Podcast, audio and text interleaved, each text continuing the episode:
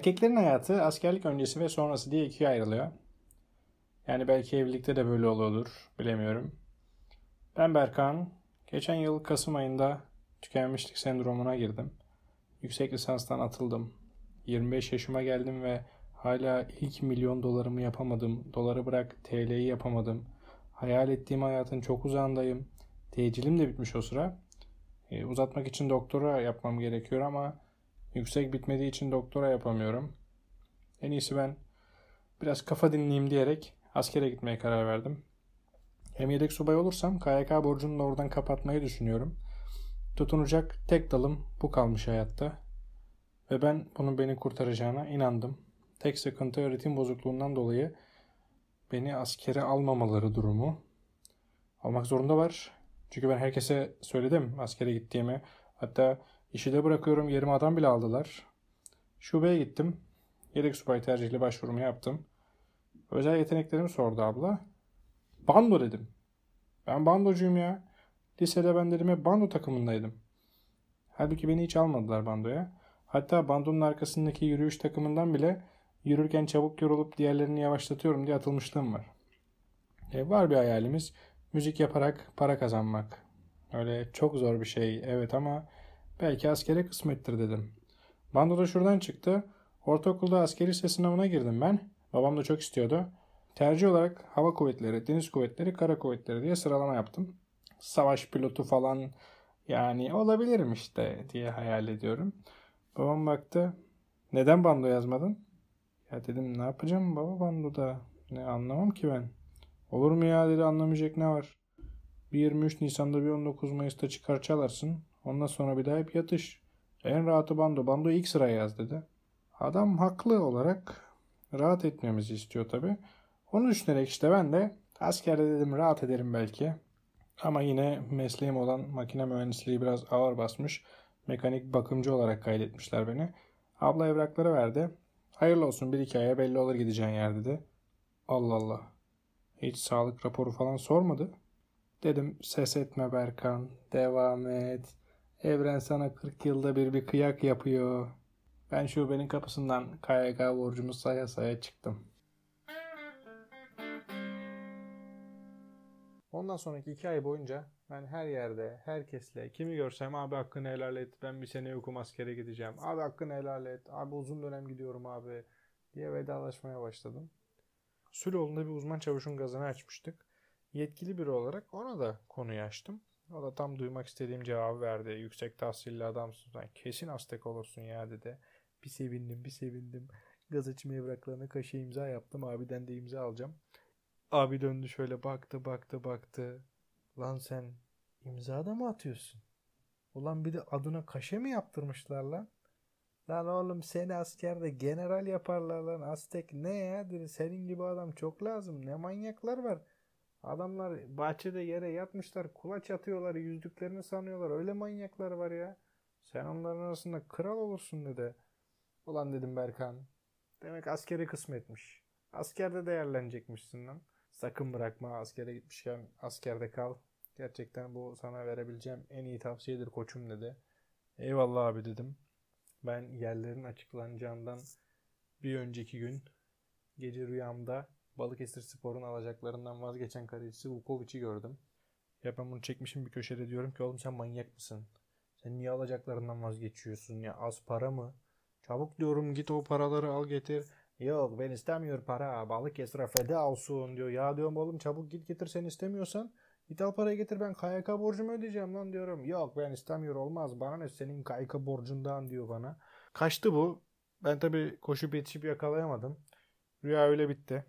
Ertesi sabah saat 10 gibi ben İranlı ustalarla gaz açacağız. Arabadan inmeden bir bakayım dedim. Nereye Aztek olarak gidiyorum diye. Baktım Amasya. İyi. Yakın. 15. Piyade Eğitim Tugayı. Sınıfı Piyade Er. Süre 6 ay. Gitti KYK parası. Ben yıkım yıkım yıkıldım. İndim arabadan. Şahran karşıladı beni. Şahran'la biz gide gele kanka olduk. Ben ona Rıza Pehlevi'yi sorduğumdan beri o benim peşimi bırakmadı. Benimle muhabbet etmeye başladı. Şahran dedim çok kötüyüm. Uzun dönem çıkmadı bana. Haftaya dedim gidiyorum 6 ay askere. Bu başladı gülmeye. Lan dedim gülme dünya kadar borcum var nasıl ödeyeceğim. Abi dedi borç dediğin nedir ki dedi ödenilir ya dedi. Ben dedi İran'da iki sene askerlik yaptım lanet olsun dedi. 6 ayın iki yani. Bir de İran'ın çok zor bir yerinde yapmış böyle hiç yatakta falan yatmadığını anlattı. Biz öyle muhabbet ettik ağlaştık falan son gazımızı açtık vedalaştık. Ben tabii öyle işte bir iki hafta önceden işi gücü bırakıp şöyle bir Türkiye'yi gezeyim ondan sonra askere gideyim falan yapamadım. Mecburen tam bizim işlerin yoğun olduğu bir zamanda işi bırakıp çıkmadım. Son ana kadar çalıştım. Bir gece önce memlekete gittim. Ertesi sabah otobüse binip askere gittim. Ya bu da çok acele bir şekilde gerçekleşti. İmam geldi, dua yaptı, işte birkaç akraba geldi. Çok kral bir hareket keşfettim. O zaman korona falan daha gelmedi tabi. Hunharca tokalaşıyoruz. Tokalaşırken elini böyle sertçe sıkıp bir süre sallayınca 50 lira oluşuyor avucumda. Aa bu benim bir hoşuma gitti. Tokalaşıyoruz şak 50 lira. Böyle uzun uzun sallayıp işi şova dökenlerden 100 lira çıkıyor. Dedim anne arayın dedim kim varsa gelsin ya askere gidiyorum ulan kolay mı? Dedim bizim sülale bu kadar mı? Lan ben böyle olduğunu bilseydim bir hafta önceden gelirdim. Gelemeyenlerin evine ben giderdim. Çok ilginç bir hareket. Böyle mütevazi mi desem. Yani öyle bir hareket ki yani herkes para verdiğini görüyor, biliyor. Ama kaç para olduğu ikimizin arasında. Çok ilahi bir hareket. Herkes ağlamaklı bir tek benim yüzüm gülüyor. Son ana kadar böyle biri daha gelir de bir 50 lira daha kaparım diye bekledim otobüsün önünde. Sağ elimi sağ cebimden ayırmadan öylece bindim otobüse. Çıktık yola. Ben elimi asla çıkarmıyorum cebimden. Çünkü paraların orada olduğundan, düşmediğinden falan her an emin olmam lazım. Bir yandan da kaç para oldu acaba diye düşünüyorum. Çünkü bir ara ben seriye bağladım. Hiç böyle bakmadan attım cebe, bakmadan attım cebe. Çünkü kalabalıklaştı ortalık bakamıyorsun. Ayıp oluyor. Yani görmemeleri lazım kaç para verdiğini. Sonra ben bir tur daha döndüm. Hani belki unuttuğumuz olmuştur diye. Bir tur daha tokalaştım herkesle falan. Oradan bir şey çıkmadı demek herkesle tokalaşmışız. Ben yolda o şekilde düşüne düşüne Balıkesir'e kadar gittim. Balıkesir otogarına geldik. Evden poğaça falan koymuşlardı. Karnım acıkınca yerim diye. Ulan dedim boş ver. Param var be. Alayım başka bir şeyler yiyeyim dedim. Otogarda sote bir yere geçtim. Paraları saydım. Elim kıpkırmızı olmuş cepte. Saydım tam 2050 TL toplamışım. Hayatımda ilk defa üzerimde bu kadar para taşıyorum. Zaten gergindim. Miktarını öğrenince daha da bir gerildim. Hemen paraları sol cebe aldım. Çünkü o cep tam cam kenarına denk geliyor. Orada elimi koymama gerek kalmayacak. Güvende olacak. Üzerimde 2050 lira olduğunu belli etmemem lazım. Ama böyle herkes süzüyorum. Herkes gözümün içine bakıyor. Hani çıkarayım diyorum elimi. Çıkaramıyorum. Sanki elimi çektiğim gibi böyle paralar dökülecek. Herkes paraları toplayıp kaçacak gibi oluyor. Terlemeye başladım. Ben bir panik oldum. Otobüsler üstüme üstüme gelmeye başladı. Üzerinde 2050 lira var biliyoruz der gibi bakıyor herkes sanki. Başım döndü midem bulandı ya paran mı var derdim var abi ne zormuş zenginlik. Berkan dedim sakin ol. Sakin ol sen büyük adamsın. Sen az da olsa oyuncu adamsın oğlum yapma böyle. Harvey Keitel'in sözü geldi aklıma hemen. Oyunculuk kalabalıklar içinde çıplak yürümektir, çıplak değilmiş gibi. İşte o kalabalık bu otogardı. Ben de 2050 liram yokmuş gibi yürüyecektim. Sol elimi paraları düşürmeden cebimden çıkarıp rahat rahat yürüyecektim. Bu kadar basitti. Yapamadım. Ama sonra başka bir çözüm buldum. Sağ elimi de cebime soktum. İki eli cebinde normal rahat rahat yürüyen bir adam görüntüsü verdim. Başardım sonunda. Ama aslında orada da benim telefon varmış. Ben onu unutmuşum.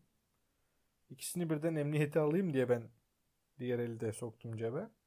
Ben öyle iki cep güvende rahat rahat yürürken kimse 2050 lira ve bir tuşlu telefonumun olduğunu anlamadı cebimde. Ulan dedim Berkan bu kadar parayı bir daha bir arada ya görürsün ya göremezsin. Zenginsin lan yürü dedim bir ziyafet çek kendine poğaçalar beklesin. Doğru büfeye gittim iki elim cebimde. Dedim bana bir sucuklu tost. Salçası bol olsun. Fakirin vizyonu da bu kadar. Parayı da 2050 lira hiç bozulmasın diye cüzdanımdaki paradan verdim. Toz ziyafetinin ardından ben sol cebi de cam kenarına dayadım. Sağ cepteki telefonu da gözden çıkardım artık. Taktım MP3'ümü. Müzik dinleye dinleye yola koyuldum. Saat gece yarısı 3 gibi falan Amasya'ya indik. Ben artık paranın ağırlığına alıştım. Eli cepten çıkardım hiç artık elimi cebime sokmama gerek yok. Ağırlığına alışınca eksilse de hissederim yani artık. paranın düştüğünü ya da bir şey olduğunu. Amasya böyle dağların arasına kurulmuş bir şehir. Her tarafında dağlar yükseliyor. Bir de gece öyle bir ışıklandırma yapmışlar ki sanki dağlar yapay gibi görünüyor. Yani film platosunda gibiyim. Yani oyuncak dağ var karşımda. O an o ışıktan öyle görüyorum ben. Tabii benim bol salçalı tostun etkisi geçti. E, 2050 liranın bir kısmını da hemen bankamatiğe yatırıp emniyete aldıktan sonra kalacak yer bulmam lazım. Bir iki yere sordum 100 lira dedi. Hani 3-4 saat yatıp çıkacağız. Ne 100 lirası? Tamam zenginiz de o kadar da değil. Veremem. En fazla 50 lira veririm diye düşünüyorum. Yürü dedim Merkan başka yer bulursun. Başka yer mi kalmadı? Irmak'ın karşısına geçtim. Öyle ışıklı bir yerler vardı. Orada bulurum diye epey de bir yürüdüm. Yani her yere sordum. Yer yok dediler. En son bir otelde dedi ki bir oda var ama 160 lira. Ya ulan oradan da geri dönmek çok zor geldi.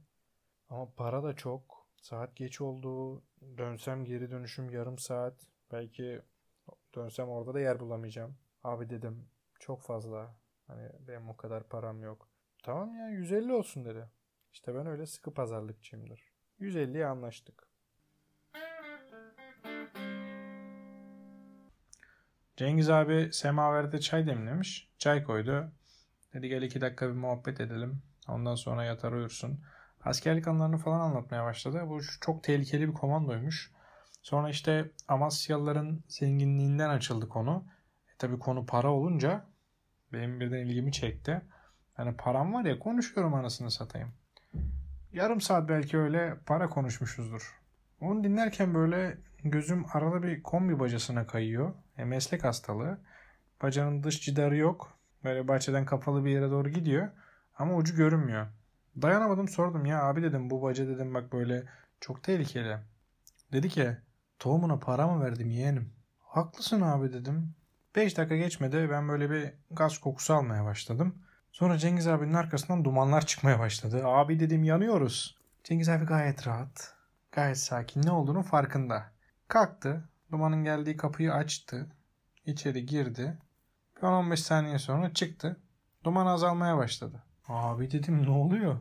Ya yok bir şey yeğenim dedi bu kombinin dumanı dedi bahçede müşterileri rahatsız etmesin diye öbür tarafa çevirdik biz. O da bizimkilere bakıyor. Bazen rüzgardan cam kapanınca böyle yapıyor içeride duman birikiyor. Açtım ben onu 5 dakikaya çıkar şimdi sıkıntı yok dedi. Abi dedim yani onu düzeltin başınıza iş açar. Döndü ve dedi ki dedirtmedim biliyorum çünkü ne diyeceğini. Dedim abi evet tohumuna para vermedin. O kadar haklı ki. Yani Cengiz abi Türkiye'deki o mutlu insan profilini yansıtıyor. Abi dedim ben yanlış anlamazsan geç kalmayayım. Sana da 150 lira bayıldık. Benim 150 liralık bir uyku çekmem lazım. Odaya geçeyim dedim. O kombinin şeyini de hani hallet abi dedim bak böyle olmaz. Ya dedi yeğenim sen rahat uyu dedi ben sabaha kadar buradayım dedi. Duman muman olursa zaten duman kendini belli eder. Gider açarız camı ne olacak dedi. Ben hayatımda ikinci defa otelde kalıyorum. Hep kalasım geldi. O da o kadar güzeldi. Ve ırmağa bakıyordu. Hangi ırmak? ismini sormuştum. Cengiz abi o parayla karışık bir ara onun ismini de söylemişti ama tam hatırlamıyorum şu anda. Onu izleye izleye Cengiz abinin de her tarafın duman olmasına karşılık üstün müdahale yeteneğine güvenerek 150 liralık değil en az KYK borcumu kapatacak kadar uyku uyudum. İşte ben de savaş sanatını öğrenmek için böyle yola çıktım.